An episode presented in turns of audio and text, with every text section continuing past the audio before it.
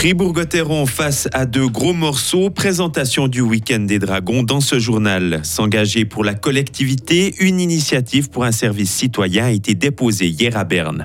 Et enfin, la situation dans la bande de Gaza inquiète l'Union européenne. Les 27 étaient réunis hier à Bruxelles. Et la météo avec un ciel nuageux, des averses ce matin et un temps ensoleillé avec du vent cet après-midi. Il va faire de 14 à 16 degrés. C'est le journal de Léo Martinetti. Bonjour. Bonjour Rio, bonjour tout le monde. Un week-end relevé attend Fribourg-Gotteron. Les Dragons seront opposés à Genève, champion de Suisse, et à Zurich, favori à la succession des Grenats.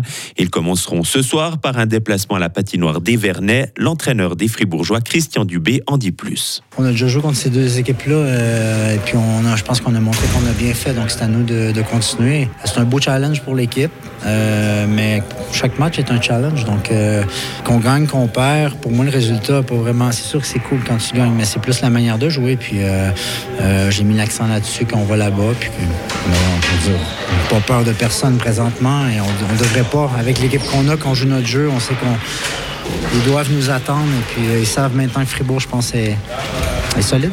Coup d'envoi de ce match entre Genève et Gotteron à 19h45. Une partie à suivre en direct sur Radio FR dès 19h30. Dominique Stricker a signé un nouvel exploit. Le tennisman bernois s'est qualifié pour les quarts de finale des Swiss Indoors. Il s'est offert un joueur du top 10 mondial.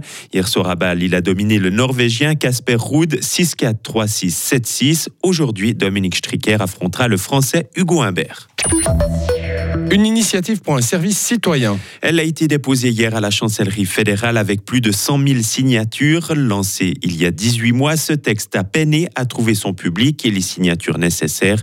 Noémie Rotten, coprésidente du comité d'initiative, nous explique ce que demande cette initiative. L'initiative Service Citoyen veut revaloriser l'engagement de milices au profit de la collectivité de l'environnement et elle demande que chaque jeune personne en Suisse fasse un service au profit de la collectivité de l'environnement, que ce soit dans l'armée, la protection civile, le service civil, les pompiers volontaires, simplement que chacun s'engage une fois dans sa vie pour la collectivité. Et l'initiative pour un service citoyen est portée par une association de la société civile. Elle est soutenue par quelques parlementaires fédéraux à titre individuel. Le texte est aussi porté par plusieurs sections de jeunes des partis politiques du pays. Il s'intéresse à l'erreur de l'Office fédéral de la statistique lors des élections. Des observateurs de l'Organisation pour la sécurité et la coopération en Europe présents lors du scrutin vont rédiger un rapport. Il devrait être disponible dans deux mois.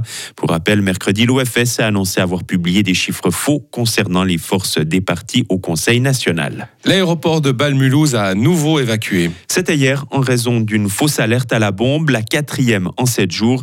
Le trafic aérien a été interrompu à partir de 13 et a repris en fin d'après-midi. Quatre autres aéroports français ont été évacués jeudi pour la même raison. Dans l'actualité étrangère, il faut mettre en place des couloirs humanitaires à Gaza. C'est le souhait exprimé hier par les dirigeants européens réunis en sommet à Bruxelles. Selon eux, une trêve est aussi nécessaire pour répondre aux besoins humanitaires. L'UE s'est aussi dite favorable à l'organisation prochaine d'une conférence internationale de la paix. Enfin, les 27 ont réaffirmé le droit d'Israël de se défendre et ont appelé le Hamas à libérer tous les otages. Les États-Unis et la Chine se sont mis autour d'une table à Washington. Objectif de cette séquence diplomatique, stabiliser les relations entre les deux pays. Les deux ministres des Affaires étrangères souhaitent affronter leurs divergences dans le calme.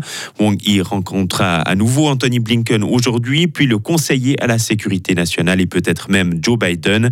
Cette visite laisse présager l'éventuelle visite, l'éventuelle venue du président Xi Jinping aux États-Unis à la fin de l'année. Ils n'arrivent pas à se mettre d'accord. Oui, les pourparlers menés par l'UE entre le Premier ministre kosovar et le président serbe n'ont abouti à rien. C'est ce qu'a annoncé hier le chef de la diplomatie européenne, Josep Borrell. Les deux dirigeants ont eu des discussions séparées avec des responsables européens afin d'apaiser les tensions entre les deux pays. Une proposition d'accord a même été faite, mais la Serbie refuse toujours de reconnaître l'indépendance du Kosovo. Retrouvez toute l'info sur frappe et frappe.ch. Aujourd'hui, un ciel nuageux avec quelques averses euh, le matin et puis un temps plus ensoleillé cet après-midi. On attend encore des nouvelles ondées en soirée avec euh, du vent. Il va faire de 14 à 16 degrés. Samedi, dimanche, le temps reste ensoleillé et doux avec du fun qui va se lever dans les Alpes et puis une dégradation active entre lundi après-midi et mardi matin.